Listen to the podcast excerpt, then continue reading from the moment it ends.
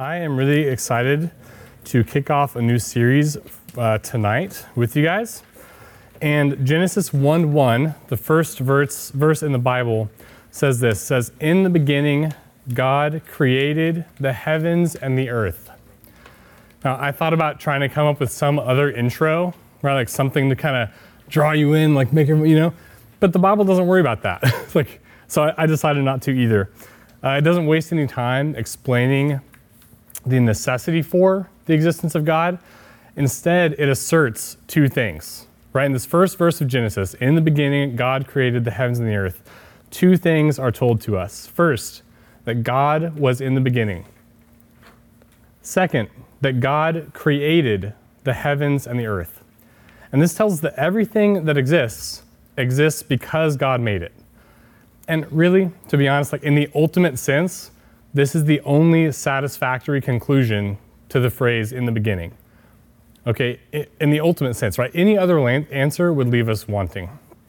So we're starting a new series tonight focused in on the first three chapters of Genesis.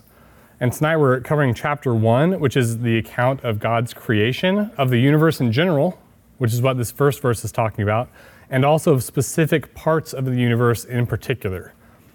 Now, again, it just assumes that the existence of God is self evident from the mere fact that things exist. And if the universe had a beginning, which evidence points to the fact that the evidence did have a beginning, then it's not eternal. If it began to exist, something must be there that is not the universe. Because if there was ever absolutely nothing in the ultimate sense of that uh, phrase, right now there would be absolutely nothing. So we know that God is in the beginning. Everything else is reliant on Him for uh, its beginning and for its existence. So the biblical account of creation it reveals some things about God to us beyond just His existence, beyond His being. Uh, as Genesis 1 unfolds, there are some other things we can understand about God. And that, that's what we're going to talk about tonight, is what, what we can understand about God from creation. First, we see God's power and authority. God's power and authority. And the next two verses continue. Uh, now, the earth was formless and empty. The King James version, this is the only verse I have memorized in King James. It says the earth was formless and void. And I like that word void because it just gives a sense of like, ugh, that's kind of scary, you know? Like this is empty. Darkness was over the surface of the deep, and the Spirit of God was hovering over the waters. And God said, Let there be light and there was light. Now, St. Augustine of Hippo, he was a theologian in the fourth century. He was contemplating just Genesis 1, right? He wrote, he wrote this uh, in his book, Confessions. He said, All these things, talking about creation, proclaim your glory as their creator, O God. But how do you create them? How did you make heaven and earth? It was not in the universe that you made the universe because until the universe was made, there was no place where it could be made nor did you have in your hand any matter from which you could make heaven and earth. For where could you have obtained matter you had not yet created in order to use it as material for making something else? Does anything exi- exist by any other cause than that you exist? It must therefore be that you spoke and it was made. In your word alone, you created them. Now, this guy's marveling at the same words we read today right? The, the method of God's initial creation is not described in any terms except for God's command. And R.C. Sproul, I love this quote. He says, Not even nothing can resist the command of Almighty God. You say, Oh, nothing can resist God. No, not even nothing can resist God. God says, Let there be light, and there is light. It's not as if there's a vault of light waiting around somewhere uh, for God to say something and it'll open up and bam, you know, there's light in the universe. No, like light came into being when God spoke. Like he, he commanded something to be that was not, and it came into being. This is absolutely incredible. And even just think, like, we can't even really think accurately about this. We just don't have any frame of reference for God's power in this act of creation. Right? In, in our human acts of creation, we're, we're bound by the materials that we have at our disposal, right? You could put the best artist in a room uh, full of supplies and they could make a masterpiece. But if you lock them in a room with absolutely nothing and say, make an oil painting in 24 hours, and then you go and you lock the room and nothing goes in or out, they're not going to make an oil painting. Now, I know some of you are like trying to figure out what they could make. Stop. That's not the point, okay? The point is that we are limited. We are inherently limited by what we have at our disposal. God is not. And when He created, He, he didn't make the universe using materials that were laying around. He didn't uh, do anything like that. He, he didn't repurpose anything. The, he created ex nihilo. That's Latin. It means out of nothing. It's been used to describe this act of creation. It was out of nothing. The sheer power of the command of God was enough. And if, if thinking about this doesn't, on some level, astonish and astound you and even confuse you, I, I just don't know if we're thinking about the same thing. This is ridiculous. This is way beyond anything we could uh, fully understand. Now, God's power his power in creation, and his authority are really closely tied concepts, right? And both of them are shown in this act of creation. He calls light into being. He says, Let there be light. And that, that thing pops into existence from God's command and it obeys him. When God creates, he has authority over his creation. And the Bible actually goes further, right, in, in telling us about God's authority. It says he not only created everything, he also sustains everything moment by moment. And to, to give some context for, for this, right, the, the founding fathers of the United States, they lived in a time where deism, that's D E I S M, deism, was a pop, popular religion. Basically, it said that, you know, there was a God, he was an eternal, omnipotent God, uh, but he just kind of made the universe and then just kind of left. He like left it to his own existence. It's a closed system, nothing really you know, is impacted by him. And the classic analogy is a divine clockmaker, right? That, that's the analogy they would use, is that this, this person builds a clock, and you know, in this case, the whole universe. They set it ticking, and then they just kind of leave it to its own devices. And he's not, not directly involved in the operations of what he's made. Now, this idea, even though as Christians we don't think this, it actually has pretty profoundly impacted our culture right? We tend to think that God is, is really concerned at certain times and maybe in certain places, that He has special care uh, for certain things. That, that's true, but it misses this idea of God's moment by moment sustaining. Uh, the Bible, contrary to this idea of a, a distant God who's only concerned with uh, particular times and places, says that the second person of the Trinity, the Son, uh, sustains all things by his powerful word. That's Hebrews 1 3 says, The Son is the radiance of God's glory, the exact representation of his being, sustaining all things by his powerful word. So, Jesus Christ is the only reason things exist right now. He's not only the person through whom they were made initially, he's the only reason they exist right now. And every every subatomic particle in the universe exists because Jesus wants it to. And just to, to bring this maybe a, a little more personal, while Jesus was being insulted, beaten, crucified by Roman soldiers, the bodies that they used to beat him, the voices they used to insult him, and the cross that they nailed him to only existed because Jesus sustained them. Now, considering that, uh, uh, it makes me even more amazed, right, that, that Jesus cared enough, that he was willing to endure that deep humiliation from, from these people who used the things he was actively giving them to insult him and to make him suffer. So God, God is intimately involved in every detail of life. He's involved in every detail of the universe. And the things that we describe as natural laws, these are just describing God's normal operations in the world. Right? This is how God works. So he, he not only has power to create, he also has authority over what he creates. The second thing we can see from this act is God's creativity. And verses 6 through 25 in Genesis 1 give us a progression of God making different things. Uh, in your handout, the verses that mention these are laid out. I am going to read these. These are some excerpts of different things, and you can go and read the chapter if you'd like the full passage. It's mostly descriptions of these things and God seeing them as good, which we'll get to later. So these are some parts from Genesis 1 6 through 25. God said, Let there be a vault between the waters to separate water from water. God called the vault sky. Let dry ground appear. Let the land produce vegetation. Let there be lights in the vault of the sky to separate the day from the night, and let them serve as signs to mark sacred times and days and years. Let them be lights in the vault of the sky to give light on earth. God made two great lights the greater light to govern the day, and the lesser light to govern the night. He also made the stars. And God said, Let the water teem with living creatures. Let birds fly above the earth across the vault of the sky. And God said, Let the land produce living creatures.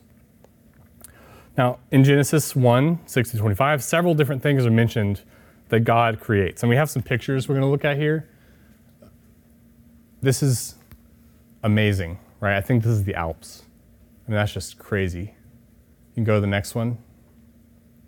This is the Amazon rainforest, right? This is like already some pretty amazing variety, right? Let's keep going. Have you guys ever looked out at the Milky Way at night? Have you ever been in a spot with less light pollution and looked up and actually been able to see the band? It's, it's crazy. Sometimes you don't even need a telescope. It's wild. Like deep sea stuff, crazy. We all know like jellyfish, right? I don't even know. Is that a jellyfish? I have no idea. I typed weird sea creatures into Google, this is one of the things that came up. Little bird recently, and we went to uh, Tahoe, and there, were, there was a place where you could hold seeds in your hand, and little birds would land and eat out of your hand. It was awesome. This is what I see, like these little guys, you know, just just eating some seeds. I don't know how y'all feel about frogs, but there's one. You know, that's crazy. A bee. I don't like bees. I know some people, like, oh, I just don't like them. But it's a really good example of, of variety, right? Like this thing, look at, imagine how small that is. Think about like a blue whale and a bee, right? Like God made all of this stuff. I think this is the last one. Some deer. Classic, right? Beautiful. Now, it is classic, trust me. Okay. Um, I, I am not a very creative person. Okay, so I know that uh, there are many of you probably who appreciate these things even more than me, who appreciate the amount of, of beauty of variation and genius that's just present in the natural world. And why does that exist? Why, why does this term of beauty or variation or like why does that exist? Uh, if you think beauty exists outside of human experience, why do you think beauty is a thing at all? Like why why are things beautiful? It's because the creator appreciates and approves beauty. And I, for one, am very grateful for that. Um, I really like music. That's like maybe the one area I can be a little bit creative in, right? And when I hear a song that makes me like melancholy happy, do you guys know those, those songs? Yeah, it's like melancholy happy is actually kind of nice sometimes. Um, when I hear a song it makes me want to dance or run a marathon, which is never going to happen, um, I may have the desire, but it dies quick after the song's over. I, I just want to recognize that great music, like it is an expression of beauty, not just in the, the mental capacity to compose or to, to create, but also in the, the physical performance. Like there are some really awesome physical performing uh, like musicians who just are, it's beautiful to watch them do what they do. And the same goes for other art forms, right? Maybe that's not, maybe music is not your thing, but you can pick an art form. There are things that are really, really beautiful in that. And that exists because God approves of and appreciates beauty. That's a way that we as human beings can actually reflect something of our Creator. And then while we're on this aspect of creativity, I want to talk about something that can, can bring up questions. Uh, and that is, you know, how did God do this? Right? We know for the initial creation, like the Bible just tells us, He, he spoke it and it was made, right? For this, there's less uh, methodology described, if you want to call speaking things into existence methodology.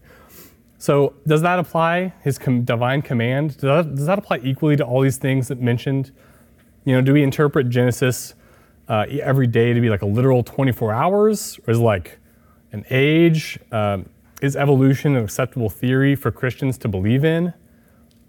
Is it wise to limit God's creativity by saying he did or didn't work through natural processes? These are some questions that get brought up, uh, not only from inside, like the Christian faith, but also from people outside. And R.C. Sproul, he was asked a similar question about the age of the earth, and I think he has a, a lot of wisdom in his response. He said, When people ask me how old the earth is, I tell them, I don't know, because I don't. And I'll tell you why I don't. In the first place, the Bible does not give us a date of creation. It gives us hints and inclinations that it would indicate in many ways a young earth. At the same time, you get all this expanding universe and stuff that makes me wonder. Now, having said that, that's a long way to say, I don't know how old the earth is. So, how should we, and by the way, this applies to more than just creation, right? How should we answer questions that the Bible does not directly address? It is way better to admit that we don't have complete certainty than to assert that the Bible teaches something with clarity when it does not. Right? It is not wise to speak dogmatically on things the Bible is not dogmatic about. So, for example, the Bible does not say God used evolution as a part of the process of creating all the different animals. It also does not say he did, right? Did or didn't, one of those two. Now, later we're going to get into one very particular area where it actually is very important uh, to have some clarity on this. The Bible does give us absolute direction on. But this is an area, this act of creation up to this point, where the Bible gives us boundaries, and you are free as a Christian to believe in the boundaries the Bible has set, uh, really to the best that you're able to discern what's true from other evidence as well. So the biblical account and the physical evidence of the world give us boundaries that we need to uh, believe in and really treat as serious. So, what the Bible does say, what you must believe if you're convinced that the Bible is the Word of God, is that however God formed the earth, however He created all the life, uh, however that happened, it is God who did it. And He did it on purpose. There's nothing accidental, there's nothing um, arbitrary about God's creation. When He creates, He does it on purpose. And that is the essential right? If you're going to pick something essential, pick this. Like, God created things on purpose. The next thing we can see in creation is God's personality. And this next passage is long. I would encourage you to stick with me. Genesis 1 26 to 31. Then God said, Let us make mankind in our image, in our likeness, so that they may rule over the fish in the sea and the birds in the sky, over the livestock and all the wild animals and over all the creatures that move along the ground. So God created mankind in his own image. In the image of God, he created them. Male and female, he created them. God blessed them and said to them, Be fruitful and increase in number, fill the earth and subdue it. Rule over the fish in the sea and the birds of the sky, and over every living creature that moves on the ground. Then God said, I give you every seed bearing plant on the face of the whole earth, and every tree that has fruit with seed in it they will be yours for food. And to all the beasts of the earth, and all the birds in the sky, and all the creatures that move along the ground, everything that has the breath of life in it, I give every green plant for food. And it was so. God saw all that he had made, and it was very good. And it was evening and it was the morning, the sixth day. So this is the creation of, of human beings is the climax of God's creation. Right? He goes, he creates things for six days, and then he rests on the seventh day. And on day number six, he creates mankind. Now, this portion of Genesis 1 is specifically concerned with the creation of and commands given to human beings. In chapter 2, the author of Genesis is expounding on this. And we find out that humans were created differently from the rest of living things. Uh, for all other things, right, living or non living, God speaks, we're told that they create, they're created. There's no mention of exactly the, the method here. Now, in Genesis 2, as the, as the author revisits and expounds on the creation of mankind, we find a different story.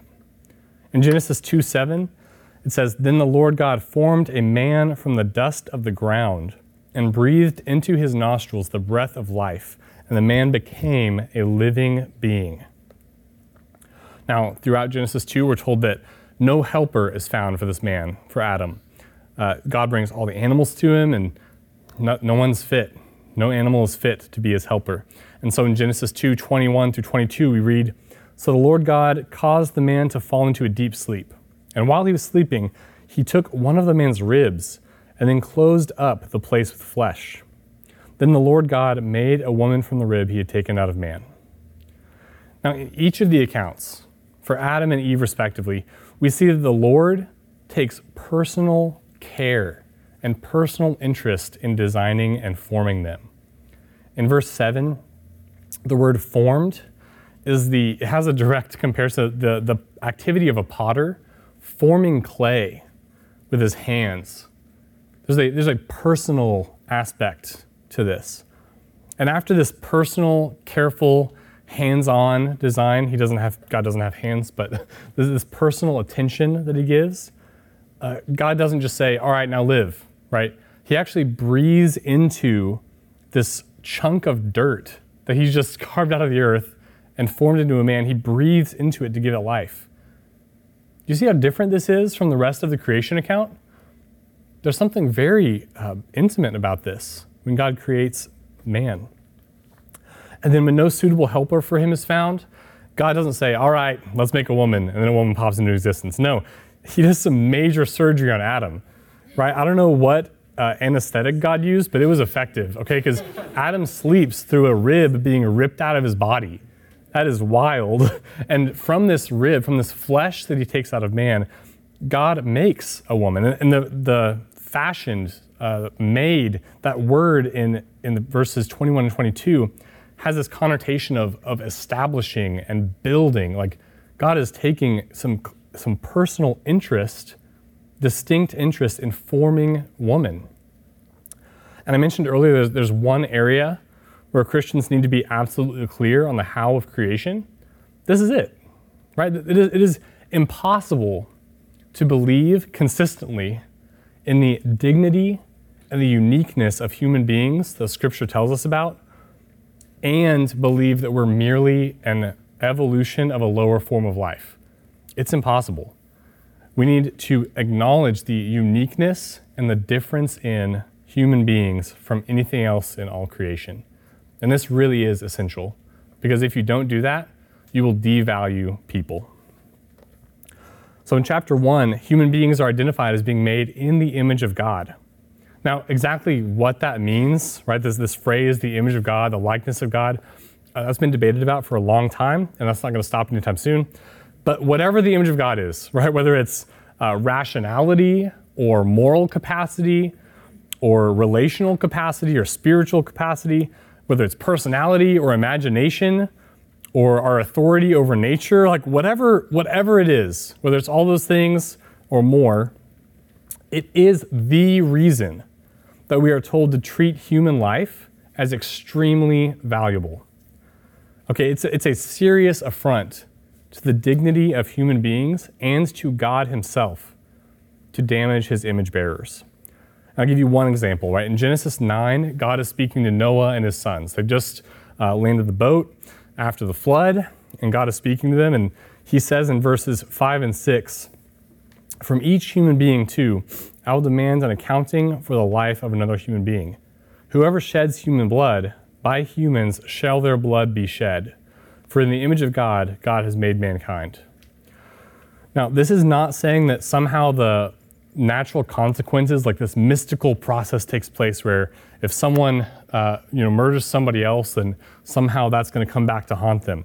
This is God instituting harsh punishment for people who dare to murder a human being made in the image of God. And this shows us that God is very, very serious about the value of people because they're made in his image. And this has a direct implication for your life. Okay, this means that God values you. You are incredibly valuable to God. And why are, why are you valuable? Because even though we collectively as a human race and you and me as individuals, we've taken a metaphorical hammer and just done all that we can to destroy the image of God in us, it's still there. Our value is not inherent to us, it is something that we receive from God. And more than just yourself, right? Every person you meet, whether you like them or dislike them, whether you agree with them or disagree with them, no matter how kind they are or how horrible they are to you personally, every single person is made in the image of God. We owe God the respect of treating his most valuable creations with care and with love, not because of who they are inherently, but because of who God is. Okay, the way you treat people has a direct correlation to your relationship with God. God will be pleased or displeased by the way you treat other people. Anything less than seeing people as the, the image of God and valuing that, it's an affront to Him. So we need to see people as valuable. Lastly, in creation, we see God's purpose.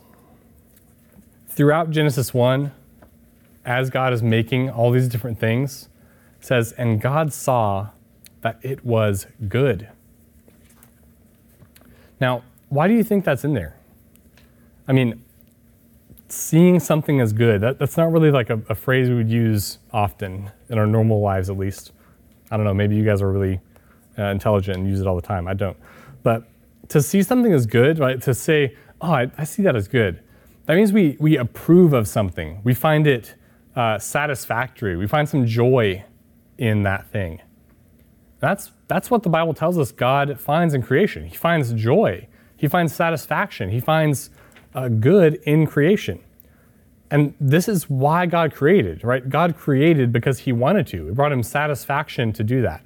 And we're not going to spend long here, but I want to briefly mention this statement is about uh, physical things, things with no rationality, right? Land doesn't have a mind, uh, or limited rationality, like animals, you know, and plants the physical world that God makes is good.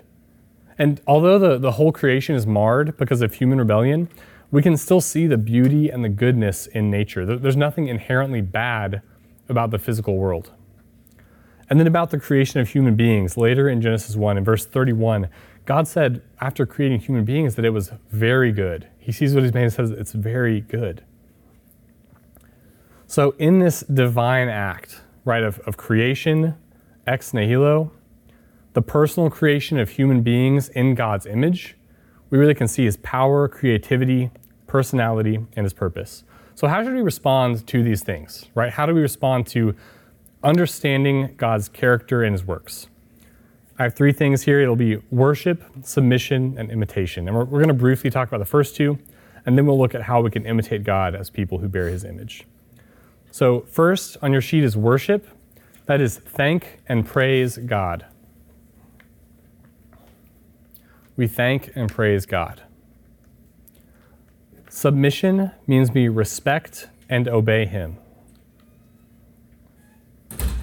So we have worship God, thank and praise Him, and then submission, respect and obey Him. Psalm 33 is awesome. It touches on, on these things very uh, wonderfully, in my, in my opinion, here. He says, Praise the Lord with the harp, make music to him on the tin stringed lyre. Sing to him a new song. Play skillfully, shout for joy, for the word of the Lord is right and true. He is faithful in all he does. The Lord loves righteousness and justice. The earth is full of his unfailing love. By the word of the Lord, the heavens were made, their starry host by the breath of his mouth. He gathers the waters of the sea into jars he puts the deep into storehouses. Let all the earth fear the Lord. Let all the people of the world revere him. For he spoke, and it came to be. He commanded, and it stood firm. This really gives us such a, a rich view of how we should respond to God's character in creation.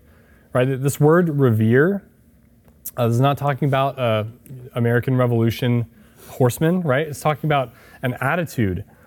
And the way, the way that uh, this word, uh, really, the, the meaning here is that we have a, a deep and profound sense of respect and admiration for something. We should revere God. And this word ties together the concepts of worship and submission, right? Admiring God as we should leads to worship. respecting God as we should leads to obedience. So this is really integral to our response to this. We need to worship God as our creator, and we need to respect and obey him. And then the last response we're going to talk about tonight is imitation. Seek to be like God. 2 Corinthians 3:18 gives me a lot of hope uh, because of I know how much I need to grow uh, and how far away I am from being like God.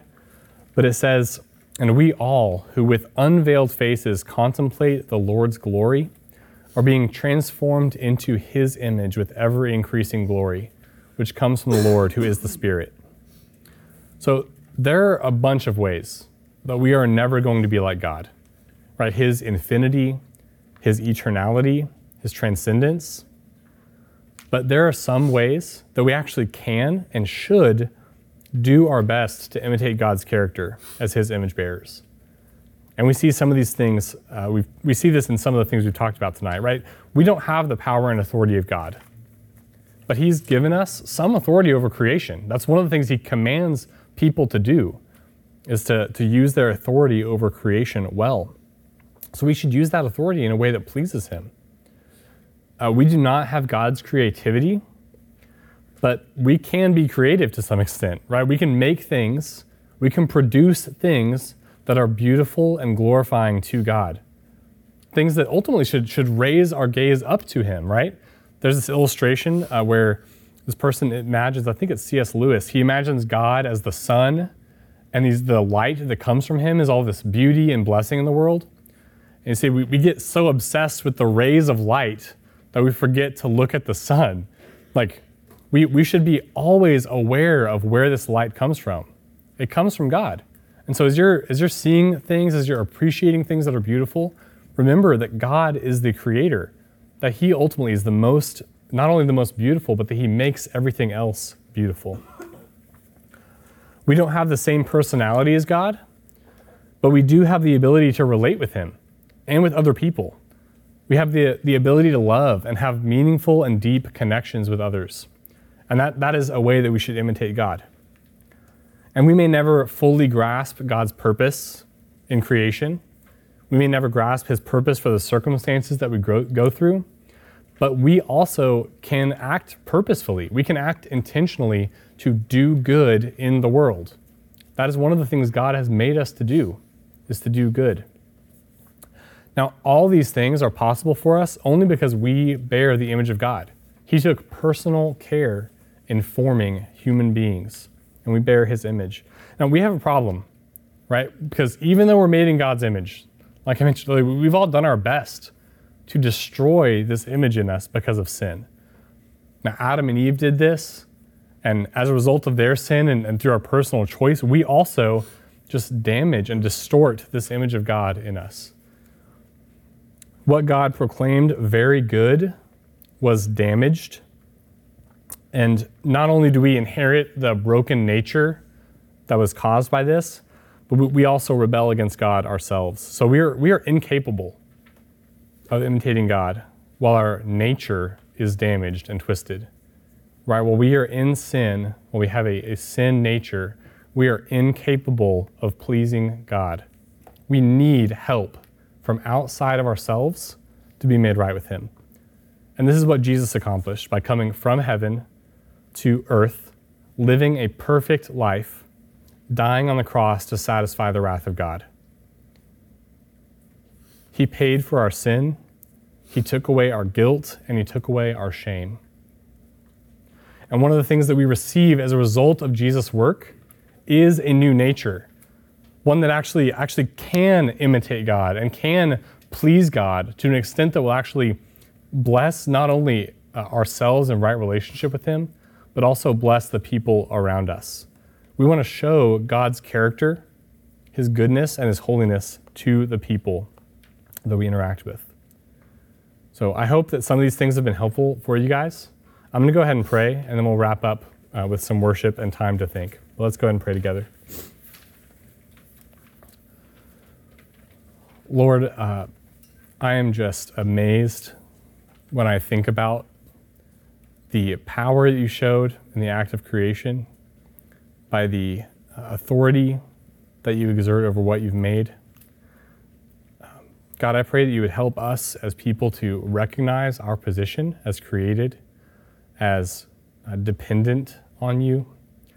And I pray, God, that we would recognize our need uh, of saving, that we need you to give us a new nature so that we can really be made right with you, that we can imitate you and, and actually please you in the way that we live. God, I, I just ask that you would do that, uh, that you would give us an awareness of that, and help us to focus on, on you and who you are as we move into worship and as we move into reflecting on what you want us to do uh, because of these truths. So thank you for these things in Jesus' name. Amen.